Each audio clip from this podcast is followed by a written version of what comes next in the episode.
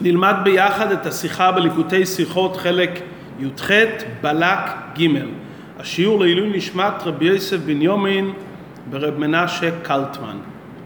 בסיום פרשתנו מסופר שזמרי בן סלו שהיה נשיא משבט שמעון לקח לאישה את כוסבי בת צור, אישה מדיינית. והוא מביא את האישה המדיינית לפני משה רבינו, והוא שואל את משה רבינו, זו אסורה או מותרת? ואם תאמר אסורה, בת יתרו מי יתירה לך? כלומר, הוא אומר למשה רבינו, מותר להתחתן עם האישה הזאת או אסור? ואם תאמר לי שאסור, איך התחתנת עם בת יתרו, שיתרו היה גם הרי כהן מדיין? נתעלמה ממנו הלכה. משה רבינו לא עונה, וחכמינו אומרים שנתעלמה ממנו ההלכה. עד שפנחס ראה מעשה ונזכר הלכה, הוא שמע ממשה רבינו שאם אדם בעל כותית, קנאים פוגעים בו. וכפי שכולנו יודעים את סיום הסיפור, שפנחס נכנס לאוהל והרג את כוסבי יחד עם זמרי בן סלו. עד כאן מה שמסופר בסיום הפרשה. מה הסיבה באמת שבת יתרו הייתה מותרת למשה רבינו? ממה נפשך? ליהודי אסור הרי להתחתן עם מדיינית ועם כל גויה. איך משה רבינו התחתן עם בת יתרו? מסביר רש"י בפשטות, משה רבינו נשא את בת יתרו לפני מתן תורה. ושניתנה תורה, כולם היו עדיין בני נוח ונכנסו לכלל מצוות. כלומר, לפני מתן תורה כולם הרי התחתנו, עדיין לא היה בכלל את המושג של עם ישראל. במתן תורה גם ציפורה בת יתרו התגיירה, ולכן היא הייתה מותרת למשה רבינו. תירוץ פשוט. לפי זה מתעוררת השאלה, מה זמרי לא ידע מזה? הוא לא ידע את ההבדל הפשוט בין נישואין שלפני מתן תורה לנישואין שלאחר מתן תורה? וגם אם נאמר שזה לא סיבה מספקת להתיר את בת יתרו, מדוע אנחנו לא מוצאים בתלמוד שמשה או מישהו אחר יענה לזמרי על הטענה שלו כלפי משה רבינו. פנחס לקח את הדברים לידיים והרג אותו, אבל על השאלה שזמרי שאל בת יתרו מי יתירה לך, אין התייחסות. יש מפרשים שאומרים שנתעלם ממשה רבינו ההלכה הזו בין קודם מתן תורה לאחר מתן תורה. אבל זה דוח הגדול מאוד לומר דבר כזה.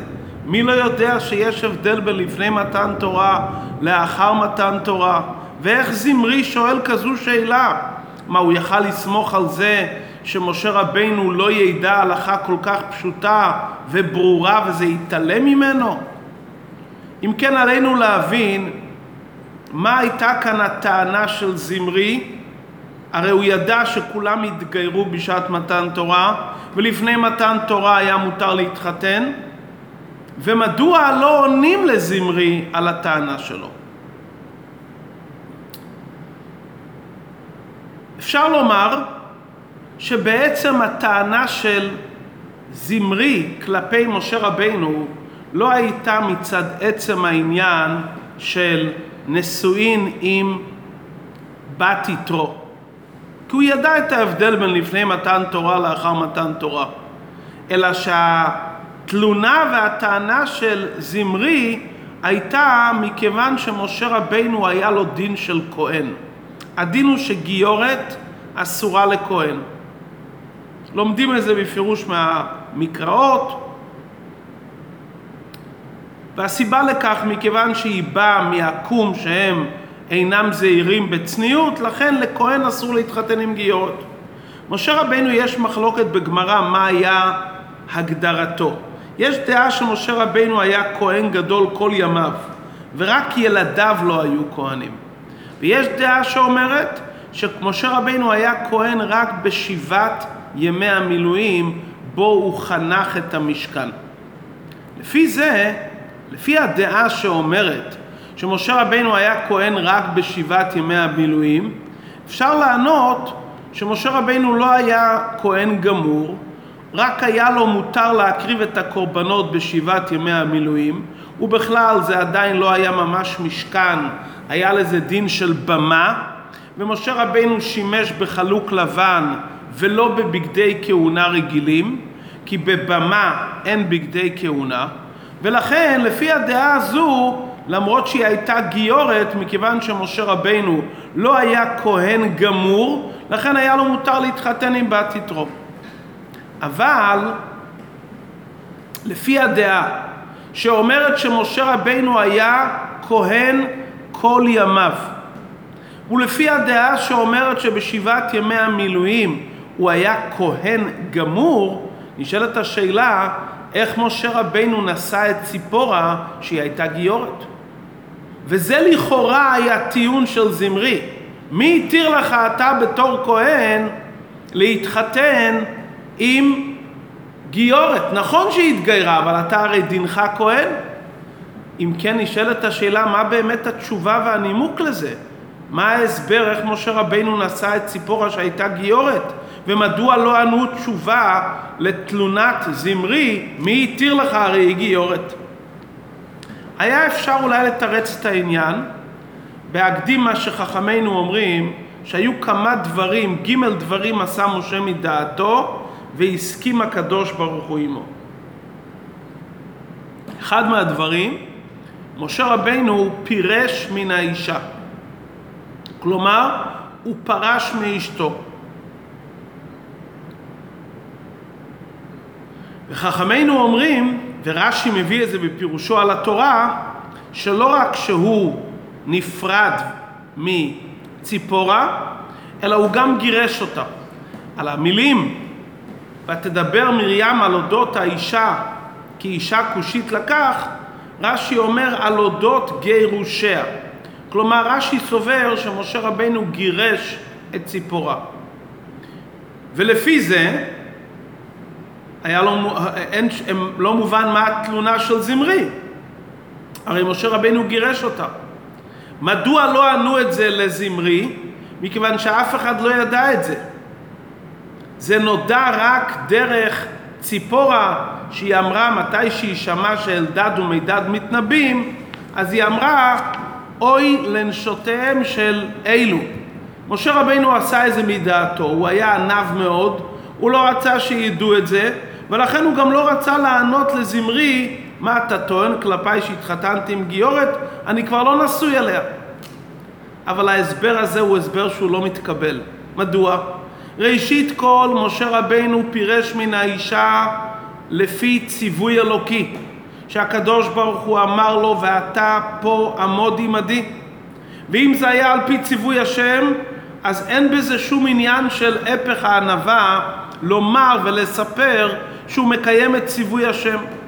והסיבה שמשה רבינו פרש מציפורה זה מכיוון שהוא נביא. ומכיוון שהוא היה נביא בדרגה של משה רבינו, הקדוש ברוך הוא אמר לו, אתה פה עמוד עמדי. זה עניין מיוחד שקשור רק עם משה רבינו. בכלל לא קשור לעניין של גיורת. זה קשור מצד עניין הנבואה. אז אי אפשר לתרץ שמשה רבינו היה מותר בגיורת והוא לא ענה לזמרי מכיוון שהוא לא רצה שידעו שהוא פרש הרי הפרישה שלו לא הייתה בכלל בקשר לעניין של נישואין וגיורת, אלא הפרישה שלו הייתה א', בגלל ציווי מפורש של השם, ב', מכיוון שהקדוש ברוך הוא אמר לו מצד שהוא נביא. אם כן חוזרת השאלה, איך משה רבינו חי עם ציפורה, שהוא היה כהן והיא הייתה גיורת, איך מותר למשה רבינו לחיות עם ציפורה? מדברים על כל התקופה שהוא חי איתה לפני הציווי שהקדוש ברוך הוא אמר לו, ואתה פה עמוד עמדי. מבאר הרי בפרק ה' של השיחה דבר ברור ופשוט. כתוב במשנה דין כזה, מה הדין אם כהן רגיל התחתן עם אלמנה? ומינו אותו להיות כהן גדול. על כהן גדול, כולנו יודעים שכהן גדול אסור לו לישא אלמנה. מה קרה היה כהן רגיל שמותר לו לנסוע אלמנה? הוא התחתן איתה, ולאחר זמן מינו אותו לכהן גדול. האם עליו לגרש את אותו אישה, מצד זה שעכשיו הוא בבחינת כהן גדול, או מכיוון שהוא התחתן איתה שהוא היה כהן אדיוט, ובתור כהן אדיוט מותר לו להתחתן עם אלמנה, אם כן, מותר לו להישאר עם אותו אישה. הגמרא לומדת מהפסוק כי ייקח אישה, שאם הפעולה מתי שהוא לקח את האישה, הפעולה הייתה בהיתר, כלומר שהוא נשא את האישה הזאת בהיתר, מותר לו מלכתחילה להמשיך את הלקיחה ולשאת את האלמנה. כלומר, אם בזמן שהוא לקח אותה היא הייתה מותרת אליו, כן, מדוע היא הייתה מותרת עליו בשעה שהוא התחתן איתה? כי הוא היה כהן אדיוט. זה שמינו אותו אחר כך ככהן גדול, הוא עלה בדרגה, אבל בעצם המינוי היה מתי שהוא כהן אדיוט. מותר לו להמשיך ולהתחתן איתה למרות שהיא אלמנה ולמרות שהוא כרגע עבר לסטטוס יותר גבוה של כהן גדול. קל וחומר בענייננו, משה רבינו הרי התחתן איתה בהיתר. הוא התחתן איתה לפני שהוא נהיה כהן, ומכיוון שהוא התחתן איתה לפני שהוא נהיה כהן, והיא התגיירה גיור אמיתי, בוודאי שהיה לו מותר להישאר איתה. ואם תשאל אותי, הרי לפני מתן תורה לכאורה לא היה מושג של לקיחה, כי כל העניין של לקיחה קיבלנו, דיני הקידושים קיבלנו לכאורה אחרי מתן תורה, גם זה לא שאלה. מדוע? כי יש אומרים, וככה הרמב"ם אומר, שעמרם, אבי משה רבנו, הוא קיבל מהקדוש ברוך הוא את הציווי על קידושין. כלומר, עם ישראל ידעו מהמושג של קידושין כבר במצרים על ידי עמרם. וכשעמרם הלך ולקח את בת לוי, הוא עשה לה מעשה ליכוחין. כלומר, הוא קידש אותה בקידושין כמו אחרי מתן תורה. ומכיוון שעם ישראל כבר ידעו את עניין הקידושין לפני מתן תורה, ואפילו אם נאמר שעם ישראל אחרי מתן תורה היו צריכים לחדש את הקידושין בהתאם למה שהם קיבלו בשעת מתן תורה, הרי בשעה שמשה קידש את ציפורה גם אחרי מתן תורה, הוא לא היה כהן. מתי הוא התמנה לכהן? בימי המילואים או בזמן הקמת המשכן? אבל מתי שהוא קידש אותה, בין אם נאמר שהוא קידש אותה במצרים כי עמרם כבר לימד את עם ישראל את הנושא של קידושין, איך שהם על פי דין תורה, ובין אם נאמר שעם ישראל חידש את מוסד הקידושין אחרי מתן תורה, שהם קיבלו את ההלכות איך לקדש, זה היה לפני שמשה רבינו נתמנה להיות כהן. אם כן, מתי שהוא לקח את ציפורה, זה היה לקיחה בהיתר. ואחרי מתן תורה, כמו שאמרנו, אחרי שמתחתנים עם אישה בהיתר, אז לא צריכים להיפרד ממנה. ולכן משה רבינו למרות שהוא נהיה לאחר מכן כהן, מכיוון שהנישואין היו בהיתר גמור מתי שהוא לא היה כהן, לכן הוא יכל להישאר עם ציפורה למרות שהיא הייתה גיורת. כלומר נקודת התשובה, מכיוון שהנישואים היו בהיתר, מכיוון שמתי שהוא נשא אותה הוא היה בבחינת ישראל והיא הייתה גיורת גמורה והנישואין היו נישואים איך שקיבלנו אותם על אחרי מתן תורה כבר במצרים עם ישראל ידע מהמושג של היכוכין ולכן לא היה צריך משה רבינו לעזוב את ציפורה. נשאלת השאלה אז למה לא ענו את זה לזמרי? התשובה פשוטה זמרי לא הסכים עם לימוד שבתורה שבעל פה. מאיפה לומדים את העניין הזה שמתי שאדם נושא אישה בהיתר הוא נשאר איתה? מזה שכתוב כי ייקח אישה. תבדוק מה היה מתי שהוא לקח אותה. כשהוא לקח אותה הוא היה בהיתר? הוא היה כהן אדיוט והיא הייתה אלמנה, מותר לו. הוא היה ישראל והיא הייתה גיורת, מותר. בשעת הלקיחה היה מותר. זמרי לא למד תורה שבעל פה והוא לא הסכים עם הלימוד והמסקנה שבתורה שבעל פה. ולפי דעתו שהוא מתייחס רק לתורה שבכתב, משה רבנו היה צריך לגרש את בת יתרו. ומשה רבנו לא רצה ולא יכל לענות לו בלימוד הזה של ייקח אישה, מכיוון שיש לנו הלכה שתלמיד חכם שמורה הלכה בדבר שהוא נוגע בדבר, הוא לא מוסמך לומר כך קיבלתי. הרי פה מדובר על דבר שנוגע למשה רבנו. פתאום משה רבנו אומר לנו הלכה חדשה, שדין של נשואין דנים לפי זמן הליכוחין, לא דנים בתוצאות, אם בזמן הנישואין זה מותר, מותר להתחתן ומותר להשאיר את זה ככה. כשאדם נוגע בדבר, אסור לו לענות, לענות תשובה. אם הוא לימד את זה כבר לפני זה וכולם יודעים, אז ההלכה ידועה. אבל אם מתי שהוא נצרך לאותו דבר והוא פתאום אומר כך קיבלתי, לא מקבלים את זה. כי אנשים יכולים לחשוש שיש כאן משהו שהוא נוגע בדבר, וחס ושלום בגלל אינטרסים הוא עונה. כמו שלמדנו במחלוקת קורח, שקורח שואל כל מיני שאלות, בית מלא ספרים, חייב במזוזה, טלית שכולה תכלת חייבת בציצית, משה רבינו לא עונה לו על זה, למרות שיש כאן לימוד מפורש שחייבים. משה רבינו אומר לו רק תדע שאם בריאה יברא השם, אז תדע שהשם שלחני. מדוע משה רבינו לא ענה לקורח? כי הוא היה נוגע בדבר. מי שנוגע בדבר הוא לא מוסמך לענות על הדברים האלו כרגע בשעת מעשה. ואחרים לא ידעו מזה, כי משה רבינו עדיין לא אמר את ההלכה הזאתי של ייקח אישה לכולם. וחלק היו הרי קרוביו, אז אלו שקרובים לא מתאים שהם יאמרו כי הם נוגעים בדבר.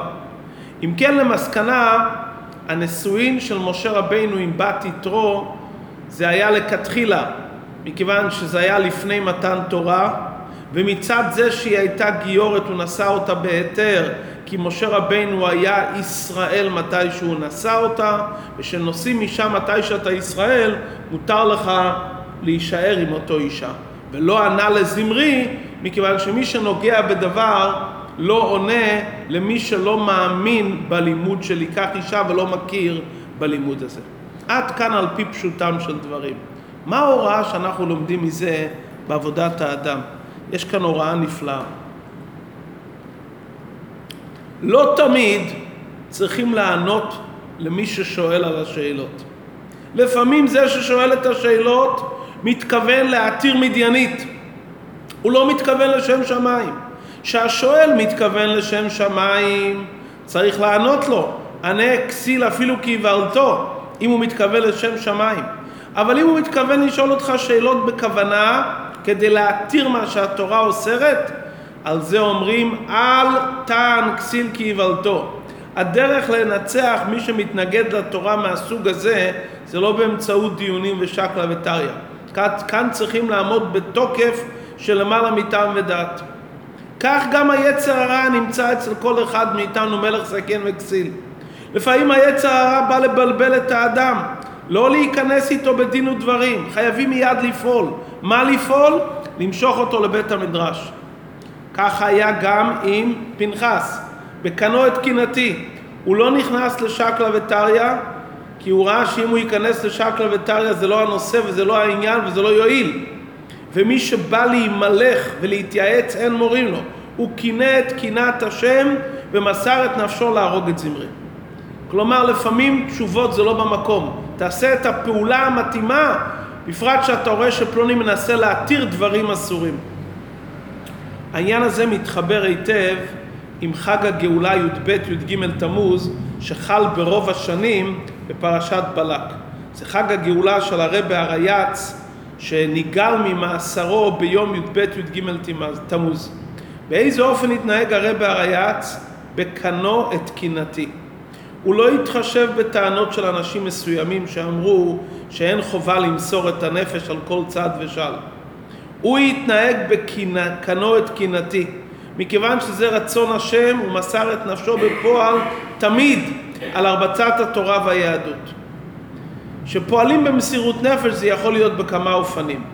יש כמו בפרשתנו, שמשה רבינו לא לוקח את העניין, משה רבינו היה הנשיא של הדור, הוא לא התערב בזה.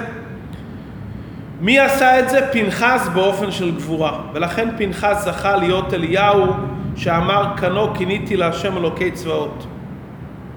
יש אופן שני, שהאדם מתנהג במסירות נפש ובקנאות הוא בעצמו, לא על ידי שלוחים, כמו הרבי הרייץ בעל הגאולה של י"ב תמוז, שהוא בעצמו פעל במסירות נפש להפיץ יהדות.